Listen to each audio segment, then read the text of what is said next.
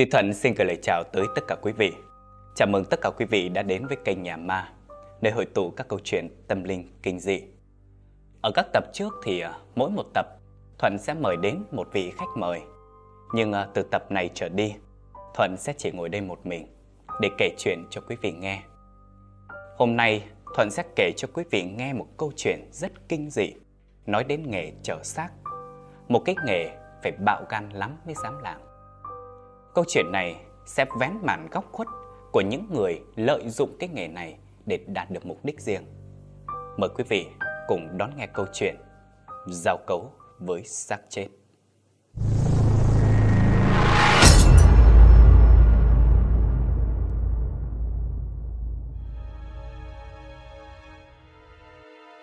Câu chuyện này kể về Vũ, một chàng trai 30 tuổi, sống cùng vợ trong một xóm trọ nhỏ dành cho dân lao động nghèo. Vũ thì không có cha, mẹ anh ta vốn là gái mại dâm. Hai mẹ con sống nương tựa vào nhau, lay lắt qua ngày. Để kiếm sống thì mẹ của Vũ thường xuyên dẫn đàn ông về tận nhà để hành nghề. Những cái hình ảnh đó đã ăn sâu vào tâm trí của Vũ suốt nhiều năm. Khi Vũ lên 10, mẹ anh không may gặp tai nạn giao thông rồi qua đời. Từ đó Vũ trở thành trẻ mồ côi, không nhà không cửa, phải tự mình trải qua một tuổi thơ vô cùng vất vả khốn khó mà không có ai chăm sóc. Chính cái sự khốn khó ấy đã khiến cho Vũ chai lì, trở thành một con người cứng cỏi và có chút bất cần đời. Vũ chạy xe ôm kiếm sống, ngoài ra anh còn biết chạy xe tải nên được người quen giới thiệu cho nghề chở xác người. Một nghề mà rất kém người làm. Anh tài xế nhận chở hành khách rất đa dạng. Hôm thì là người chết do bị tai nạn, hôm thì chết do tự vẫn. Anh ta còn nhận chở xác đi hỏa thiêu, hoặc thậm chí là đưa quan tài người chết đi chôn cất. Vũ làm công việc này đã được khoảng 6-7 năm.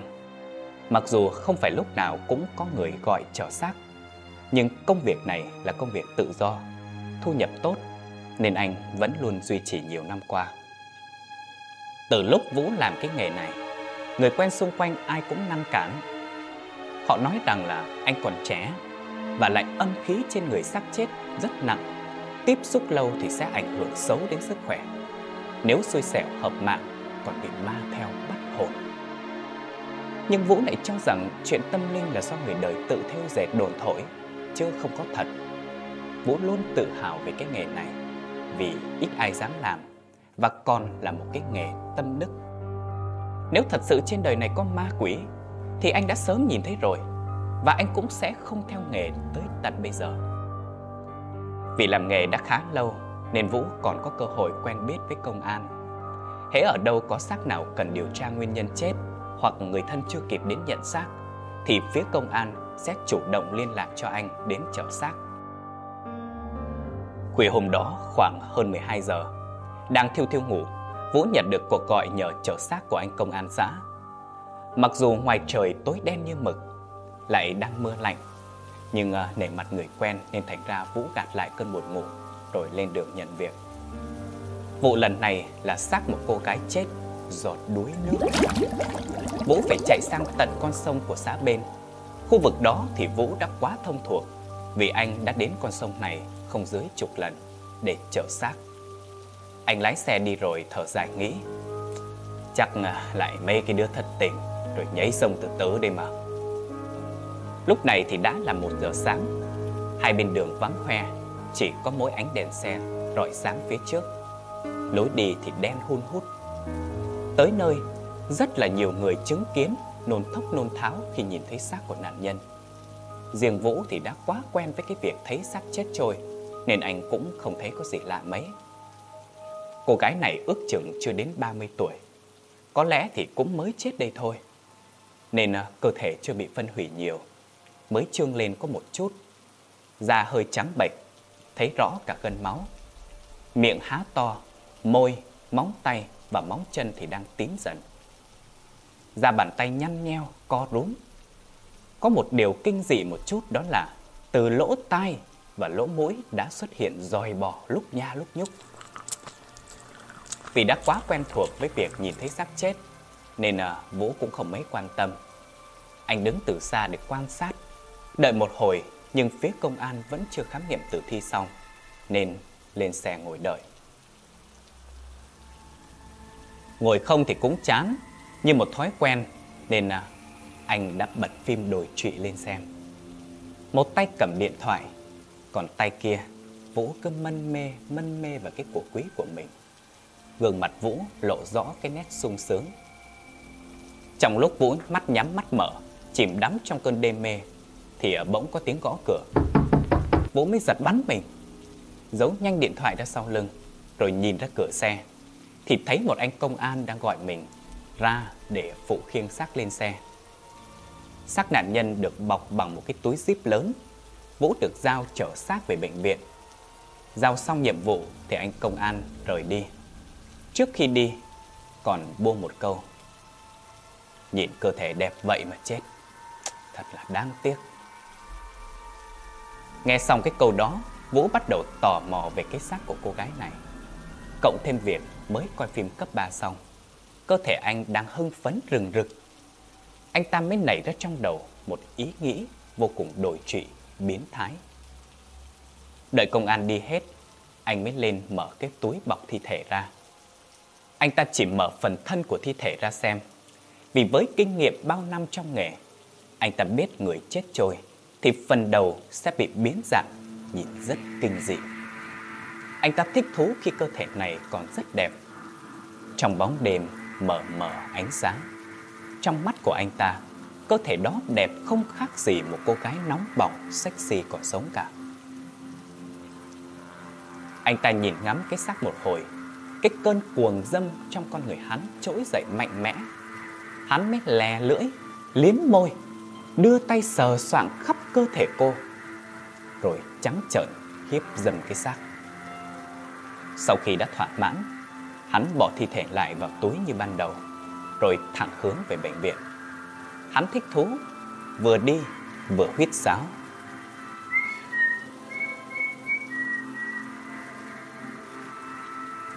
Hắn tỏ ra rất ung dung. Trên đường đi phải đi qua một cánh đồng vắng vẻ. Xe thì vừa chạy được một đoạn, thì đột nhiên một bóng người lao ngang đầu xe. Hắn sợ hãi, nghĩ rằng mình đã tông phải ai đó. Vội vội vàng vàng đạp phanh gấp lại, rồi nhảy xuống kiểm tra, thì hoàn toàn không có ai cả. Nghĩ là mình nhìn nhầm, nên Vũ lên xe đi tiếp. Hắn phải đi qua hai cánh đồng mới có thể tới được bệnh viện. Lúc này thì ngoài trời đang là 2 giờ rưỡi sáng. Một người, một xác ở giữa đồng không mông quạnh. Đi chưa được bao lâu thì xe hắn lại tắt máy lần nữa. Để mãi mà không được. Hắn bực bội, đạp mạnh vào vô lăng rồi chửi thề mấy câu. Ngay lúc đó, hắn nghe thấy tiếng sột soạt, sột soạt ở đằng sau xe. Hắn quay lại nhìn thì thấy cái xác dường như đang động đậy. Hắn chợt rùng mình, bước xuống ra sau kiểm tra. Quan sát một hồi thì cái xác không còn động đậy nữa. Nằm im như chưa có chuyện gì. Hắn lên lại phía buồng lái, nổ máy xe thì lại được. Hắn trở thẳng xác tới bệnh viện, giao lại thi thể rồi chạy thẳng về nhà. Trên đường về, đi ngang qua cánh đồng ban nãy Hắn còn có một ý nghĩ vô cùng biến thái là Giao cấu với xác chết có khi còn sướng hơn. Vì người đã chết chẳng thể chống cự được. Hắn có thể thỏa thích làm những gì mà mình muốn. Cảm giác lúc này trong hắn là thỏa mãn, là hưng phấn, là thích thú. Hắn nghĩ bụng Kể ra mà cứ lâu lâu chờ cái xác nữ như này Cũng vui là phết. Vừa nghĩ, hắn vừa cười thành tiếng đang sung sướng suy nghĩ, Thì xe lại đột ngột tắt máy một lần nữa. Lần này, hắn phát cáu, Nhảy xuống xe kiểm tra, Đang lụi củi bò vào gầm xem xét. Ở phần thân máy, Thì bỗng nhiên cánh cửa xe đang mở, Đóng sập vào. Xung quanh lúc này vắng vẻ, Làm cho cái tiếng đóng cửa trở nên lớn hơn, Vang vọng trong đêm, Khiến hắn giật bắn mình. Hắn mới bỏ vội ra đứng phát dậy nhìn xung quanh xem có chuyện gì. Một lần nữa không thấy ai cả.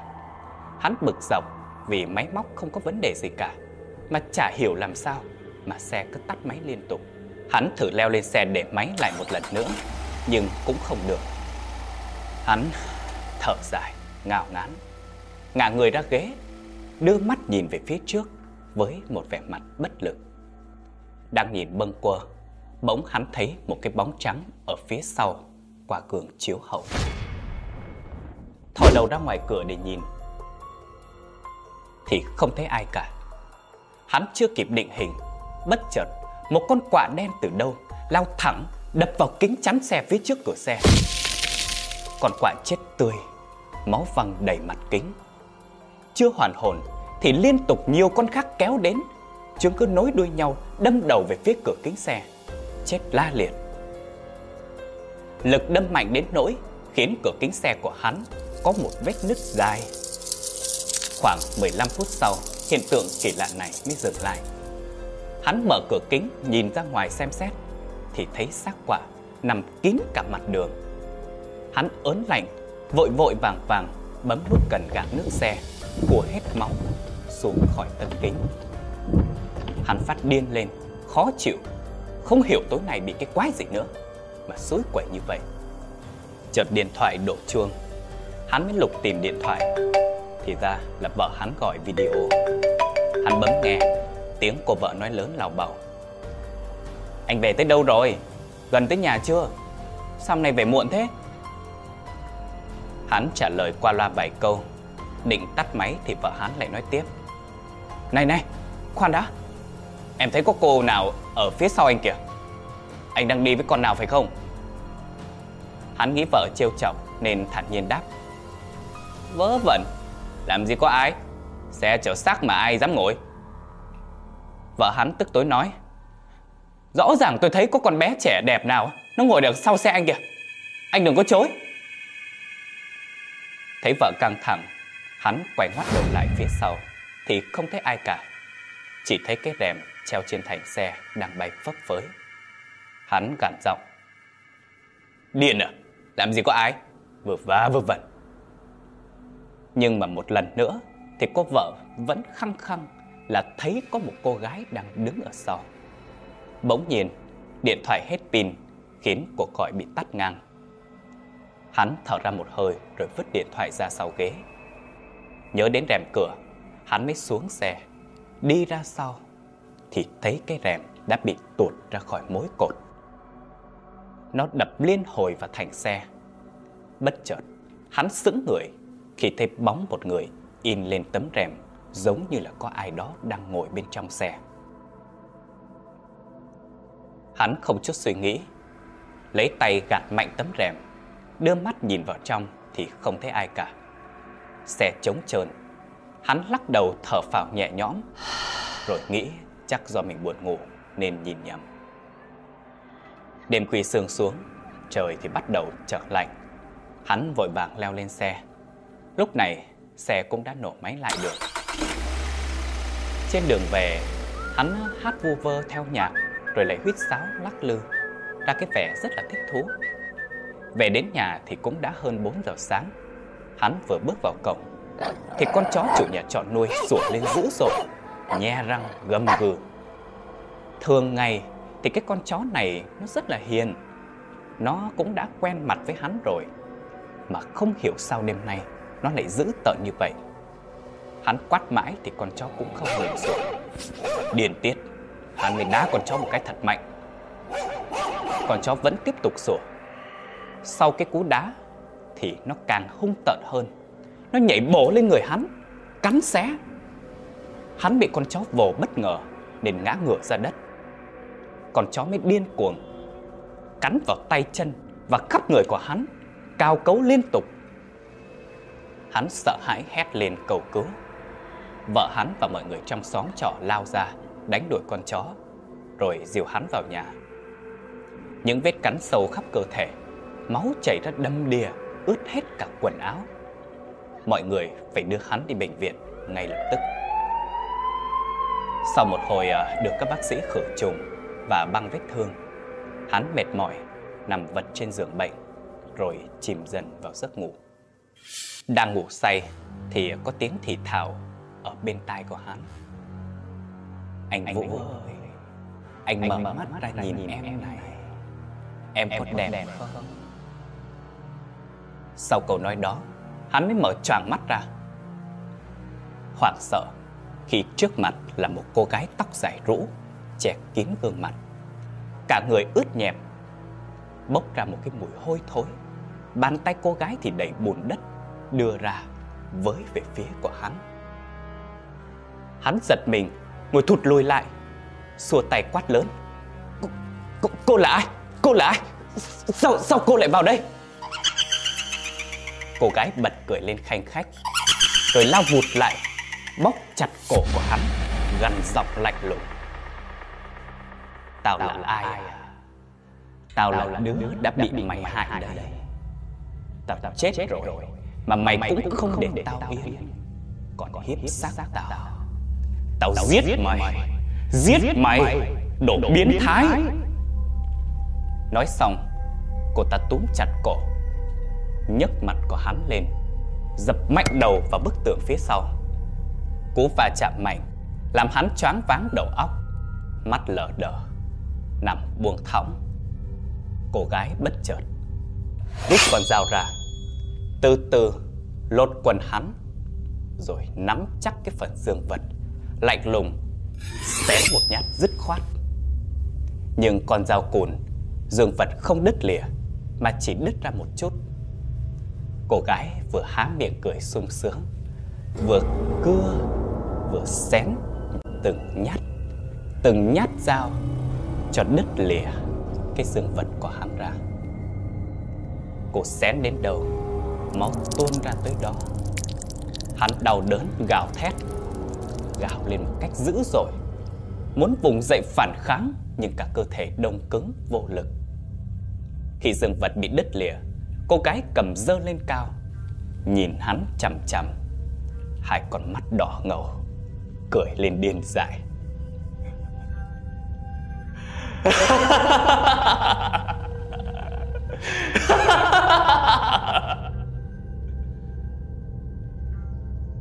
Chợt hắn nghe bên tai tiếng gọi lớn.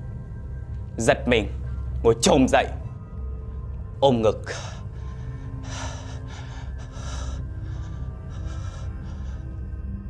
Hắn thở dốc. Mồ hôi vã ra như tắm. Trước mắt hắn không phải cô gái kinh dị kia nữa, Mà là vợ hắn. Thấy hắn cứ nằm trên giường, Quằn qua vật qua vật lại. Miệng thì nói làm nhảm, Nên vợ hắn gọi dậy. Hắn cúi xuống nhìn vào bộ hạ. Mọi thứ vẫn y nguyên. Hắn thở vào nhẹ nhõm. Tất cả chỉ là giấc mơ. Hai ngày sau được ra viện, Hắn ở nhà nghỉ ngơi mấy ngày cho vết thương lành hẳn, Rồi mới quay trở lại công việc. Vết thương cho cắn thì đang lành dần, Nhưng bộ phận sinh dục của hắn Cứ thi thoảng lại ngứa ngáy rất khó chịu. Hắn cho tay vào gái đến mức chảy cả da, Máu chảy dính cả vào móng tay. Nghĩ là bị nấm do mặc quần chật Hắn mua thuốc, Nhưng bồi mãi cũng không hết những cơn ngứa ngáy càng lúc càng nhiều hơn. Bắt đầu mọc những nốt mụn mưng mù ở xung quanh dương vật. Hắn định bụng khi nào rảnh, Rồi sẽ đi khám thử, Chứ không dám kể ra với vợ. Đêm đó đang ngủ, Hắn được gọi đi chở xác vụ tai nạn ngoài quốc lộ Cách nhà hắn chừng 5 km Sau khi chở xác đến bệnh viện, Hắn trở về nhà. Lúc đó đã khoảng gần 4 giờ sáng thi thoảng mới có vài ba ánh đèn của xe đối diện. Hai bên vệ đường thì ờ, cũng chỉ lác đác vài ánh đèn. Hắn ta đang thong dong thì chợt nhìn thấy bóng dáng của ai đấy đứng nép bên vệ đường. Xe tiến lại gần hơn chút. Hình như là có người nào đó đang đưa tay vẫy vẫy xin đường xe hắn. Cũng định bụng đã ngó lơ, nhưng khi nheo mắt nhìn kỹ thì hắn nhận ra đó là hình dáng của một cô gái trẻ nên hắn liền bẻ lái, tấp xe vào lề xem thử cô gái xin hắn cho đi nhờ hắn nhìn kỹ trông cũng khá xinh, nên chẳng ngại gì mà đồng ý ngay lên xe, cô gái cảm ơn hắn tới tấp, rồi à, khen hắn tốt bụng chưa tối giờ, đứng bắt bao nhiêu xe mà không ai cho đi nhờ cả. Được cô gái đấy khen, thì hắn cũng trở nên thoải mái, vui vẻ hơn hẳn. Hắn gặng hỏi, thì cô ấy cho biết địa điểm cần tới. Thấy à, cũng khá gần nhà nên tiện đường đưa cô về luôn. Với bản tính dâm dê sẵn có, hắn nhiều lần liếc nhìn cô gái trong gương. Cô gái ấy đưa mắt hướng ra cửa sổ hóng gió. Mấy lọn tóc bay bay nhẹ, làm cho hắn mẩn mê. Hắn lúc này như chìm đắm vào cái sắc đẹp của cô gái. Liền à, buông lời tán tỉnh. Em gái, sinh thế này à, không biết là đã có người yêu chưa nhỉ? Miệng nói, tay thì chạm lên vai cô gái. Cô gái này cũng chẳng phải dạng vừa. Cô quay lại cười mời gọi Rồi đặt tay mình lên vai của hắn Lắc đầu nhẹ nhàng Phát tín hiệu cho Vũ. Lúc này hắn dường như bị cái ánh mắt đó hút hồn Rồi bắt đầu đưa tay chậm chậm xuống phần eo Rồi phần đuôi của cô. Lúc này cô gái cũng như ngầm hiểu được ý định của hắn. Cô cầm lấy tay của hắn Đặt lên đùi của mình. Hắn biết rằng cô gái này cũng đã có ý với mình, liền đưa ra lời đề nghị muốn đi giải khuây cùng cô. Mặc dù cô không nói, Nhưng hắn biết cô đã đồng ý. Hắn bây giờ không nghĩ được gì nhiều. Hắn chạy thẳng xe về phía sông vắng người qua lại. Lúc này, hắn như con thú sắp vồ được con mồi mới. Hắn mới nhấp chân ga, Tăng tốc, chạy thật nhanh. Ngó nhìn xung quanh để đảm bảo không có ai. Hắn không thể kiềm chế nổi cái cơn thú tính trong người của hắn lúc này được nữa. Gấp gáp dừng xe lại. Hắn quay qua đưa mắt nhìn cô gái. Ánh mắt hắn lúc này như sáng bừng lên. Hắn như thỏa mãn cái cơn đói khát đúng lúc. Hắn vồ tới, đè lên người cô Đưa tay vuốt má Rồi luồn tay vào trong ngực của cô. Cô gái đáp lại bằng một ánh mắt đầy khiêu gợi nhìn sâu vào mắt của hắn. Cô nắm chặt lấy cổ tay của hắn. Lúc đó, hắn cảm nhận được cổ tay của mình lạnh như băng. Hắn giật bắn mình, rụt tay lại. Không để cho hắn kịp suy nghĩ, cô gái nhìn Vũ bằng một ánh mắt chiều mến, rồi chủ động trèo qua bên ghế của hắn. Cô ghé sát lại mặt của hắn, rồi nhẹ chạm má vào. Bất chợt, hắn cảm nhận được có một cái điều gì đó lạ lạ. Sao trên người của cô gái này lại bốc lên một cái mùi tanh của bùn. Hắn cảm giác nước từ trên người của cô gái chảy xuống chân mình. Hắn chưa kịp phản ứng thì cô gái lấy hai tay ôm chặt khuôn mặt của hắn, mặt áp sát mặt. Đôi mắt của cô gái chợt chuyển sang màu đỏ ao dữ tợn. Cô nhẹ hàm răng nanh ra. Hắn hoảng sợ nhưng cảm nhận được cô ta sẽ hãm hại mình. Hắn dùng hết sức đẩy cô gái ra. Cùng lúc đó, cô gái có vóc dáng xinh đẹp ban nãy đã biến dạng thành một cô gái có gương mặt trắng bệch. Gương mặt bị phủ nước. Hắn cau mày nhìn kỹ lại, rồi trợn mắt bàng hoàng khi nhận ra đó chính là Loan, người tình cũ của hắn. Nói đến Loan, thì cô gái này thực chất là gái bán hoa. Chẳng ai biết hoàn cảnh của cô ta như thế nào cả. Chỉ biết cô ta bán thân để kiếm sống.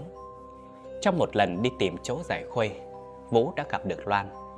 Dù đã có vợ, nhưng Vũ vẫn phải lòng Loan bởi cái nét đẹp sắc sảo của cô. Anh thường xuyên tìm đến Loan và ngỏ ý muốn qua lại với cô, nhưng Loan không đồng ý. Với cô, anh cũng chỉ là một vị khách ăn bánh trả tiền, sòng phẳng như bao gã đàn ông khác. Vũ thì cứ đeo bám theo Loan suốt. Thậm chí là anh còn ghen tuông khi thấy Loan đi tiếp khách. Nhiều lần Vũ gây sự phá mối làm ăn của Loan. Vì bị quấy rầy quá nhiều nên Loan cự tuyệt và thậm chí thuê người đánh Vũ gãy cả tay. Sau lần đó, Vũ cày cú lắm. Anh ta quyết tìm cơ hội dằn mặt Loan cho bằng được.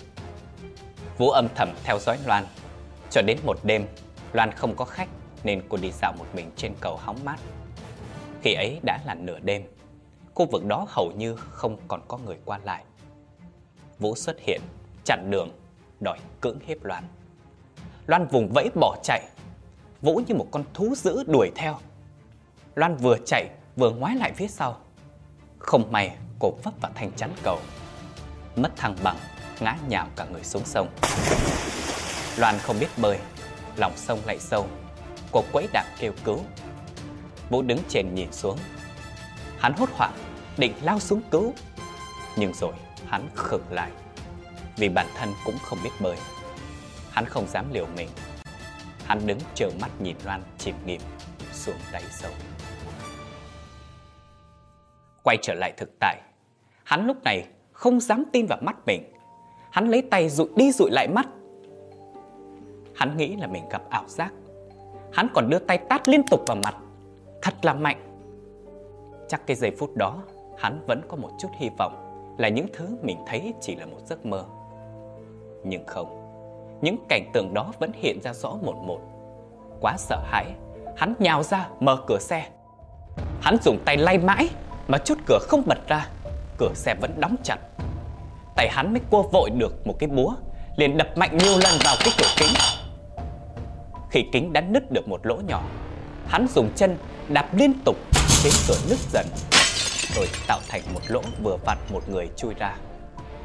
Hắn đưa hai tay ra trước cửa, bám lấy thành xe, rồi dùng chân đạp vào thành ghế để lấy đạn chui ra. Hắn đưa được cái phần đầu và nửa thân người ra. Những mảnh kính nhọn làm cho hắn bị nhiều đường xước dài từ cổ xuống tới bụng. Lúc này, hắn không còn cảm giác đau nữa, bởi lẽ cái cảm giác sợ hãi đã lấn át tất cả. Hắn dùng hết sức để trườn người ra, vừa trườn vừa la hét dữ dội. Cứu! Cứu tôi với! Cứu với!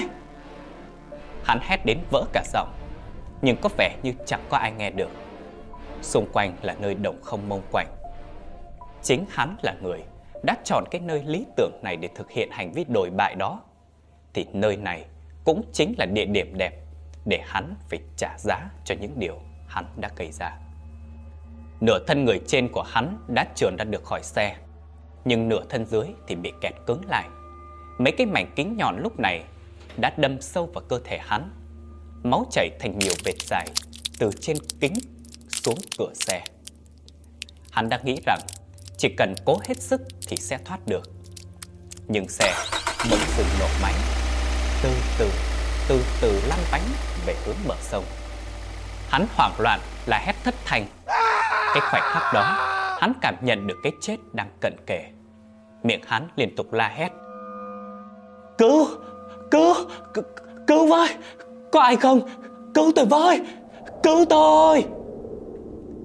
Cả cơ thể vùng vẫy dữ dội Các mảnh kính vỡ trả sát vào cuộc quý Khiến hắn đau đớn kêu gào thảm thiết Hắn càng dãy dội Thì các mảnh kính càng cắm sâu vào người, Đâm thẳng vào bụng.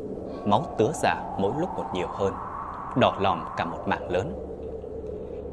Tiếng là hét thất thanh của hắn, Hòa cùng với tiếng cười đắc ý, Thích thú của cô gái, Phá tan cái bầu không khí tĩnh mịch trên hôm đó. Chiếc xe không người lái như được điều khiển, Chạy một đoạn dài mà không va phải bất kỳ chướng ngại gì. Hắn dần lìm đi, Không còn sức để kêu la lớn nữa. Giọng kêu cứu Thì thảo thoi thóp. Cứu Cứu với Cứu tôi Tôi chết mất. Hắn ngoái nhìn về phía sau, Thì sửng sốt tột độ, Khi thấy Loan lúc này Đang lướt trên không trung Rượt đuổi theo xe của hắn.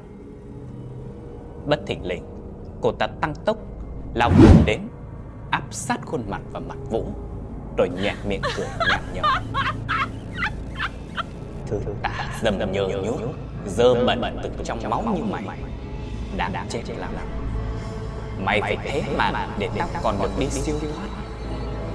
Mày phải chết để để đền lại mạng cho tao. Đáng ra Tao đã cho mày chết một cách nhẹ nhàng hơn. nhưng nhưng không. Mày đã giết tao Lại còn đê hèn đến mức dám làm cái trò bệnh hoạn đó với cái xác của tao. Làm sao tao có thể dễ dàng tha thứ cho mày được? Mày phải chết. Mày phải chết.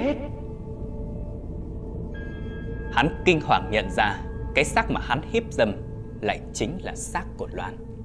Lúc đó hắn đã không mở mặt ra xem Nên đã không biết. Còn tạo xoay vần Trái đất to nhưng lại tròn hắn với Loan gặp lại trong một hoàn cảnh mà chẳng ai ngờ tới. Xe và người lúc này đã lao thẳng xuống sông. Hắn ta vẫn còn bị treo lơ lửng ngay cửa. Máu tứa ra hòa vào dòng nước, đỏ cả một khúc sông. Vì là lao thẳng, nên chẳng mấy chốc mà đầu xe đã bị nhấn chìm. Loan liên tục nhấn đầu của Vũ xuống dưới nước.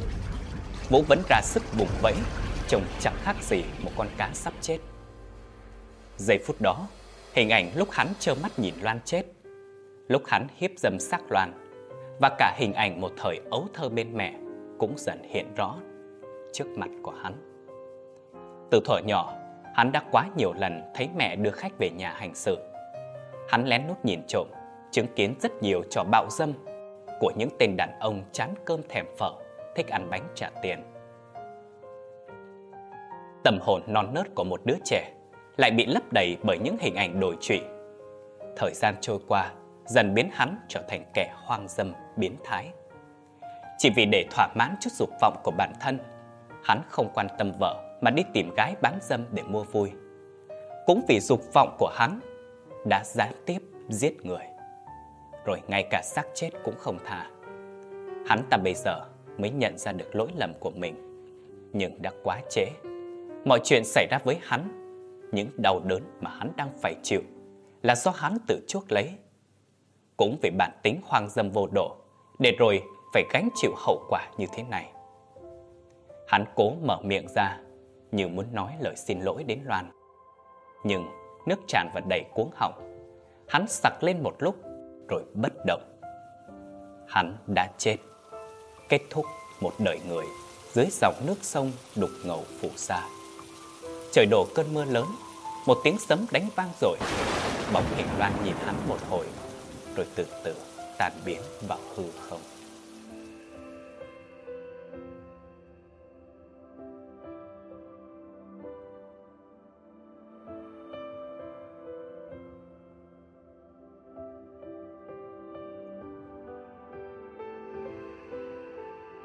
Câu chuyện Thuận vừa kể cho quý vị nghe rất kinh dị đúng không ạ? Người quan hệ với xác chết là một điều thật khủng khiếp. Có lẽ quý vị sẽ nghĩ rằng điều này không tồn tại ngoài cuộc sống. Nhưng không, chuyện quan hệ với xác chết đã từng xảy ra rất nhiều. Vụ án Lò Văn Phóng giết và hiếp dâm xác chết tại tỉnh Sơn La cách đây vài năm cũng đã từng làm rúng động dư luận một thời. Quý vị ờ, có thể tìm trên Google sẽ có thông tin về vụ án này. Vì thế cho nên, những câu chuyện mà Thuận kể trên kênh Nhà Ma là những câu chuyện hư cấu về ma quỷ. Nhưng dựa trên những thông tin có thật ngoài xã hội. Với mục đích thông qua những câu chuyện này sẽ truyền tải tới quý vị những thông điệp về luật nhân quả, về những bài học ý nghĩa của cuộc sống. Sau khi quý vị nghe xong câu chuyện ngày hôm nay, không biết à, quý vị có cảm nhận như thế nào? Quý vị hãy để lại bình luận xem Duy Thuận muốn gửi gắm thông điệp gì nhé và Duy Thuận cảm ơn tất cả quý vị đã dõi theo trong tập truyện ngày hôm nay. Hẹn gặp lại tất cả quý vị vào tập phát sóng tiếp theo trên kênh Nhà Ma lúc 20 giờ tối thứ tư hàng tuần. Xin chào và hẹn gặp lại tất cả quý vị. Và Duy Thuận cũng mong rằng quý vị hãy nhớ like, share và đăng ký kênh để ủng hộ cho Duy Thuận và toàn bộ ekip nhé.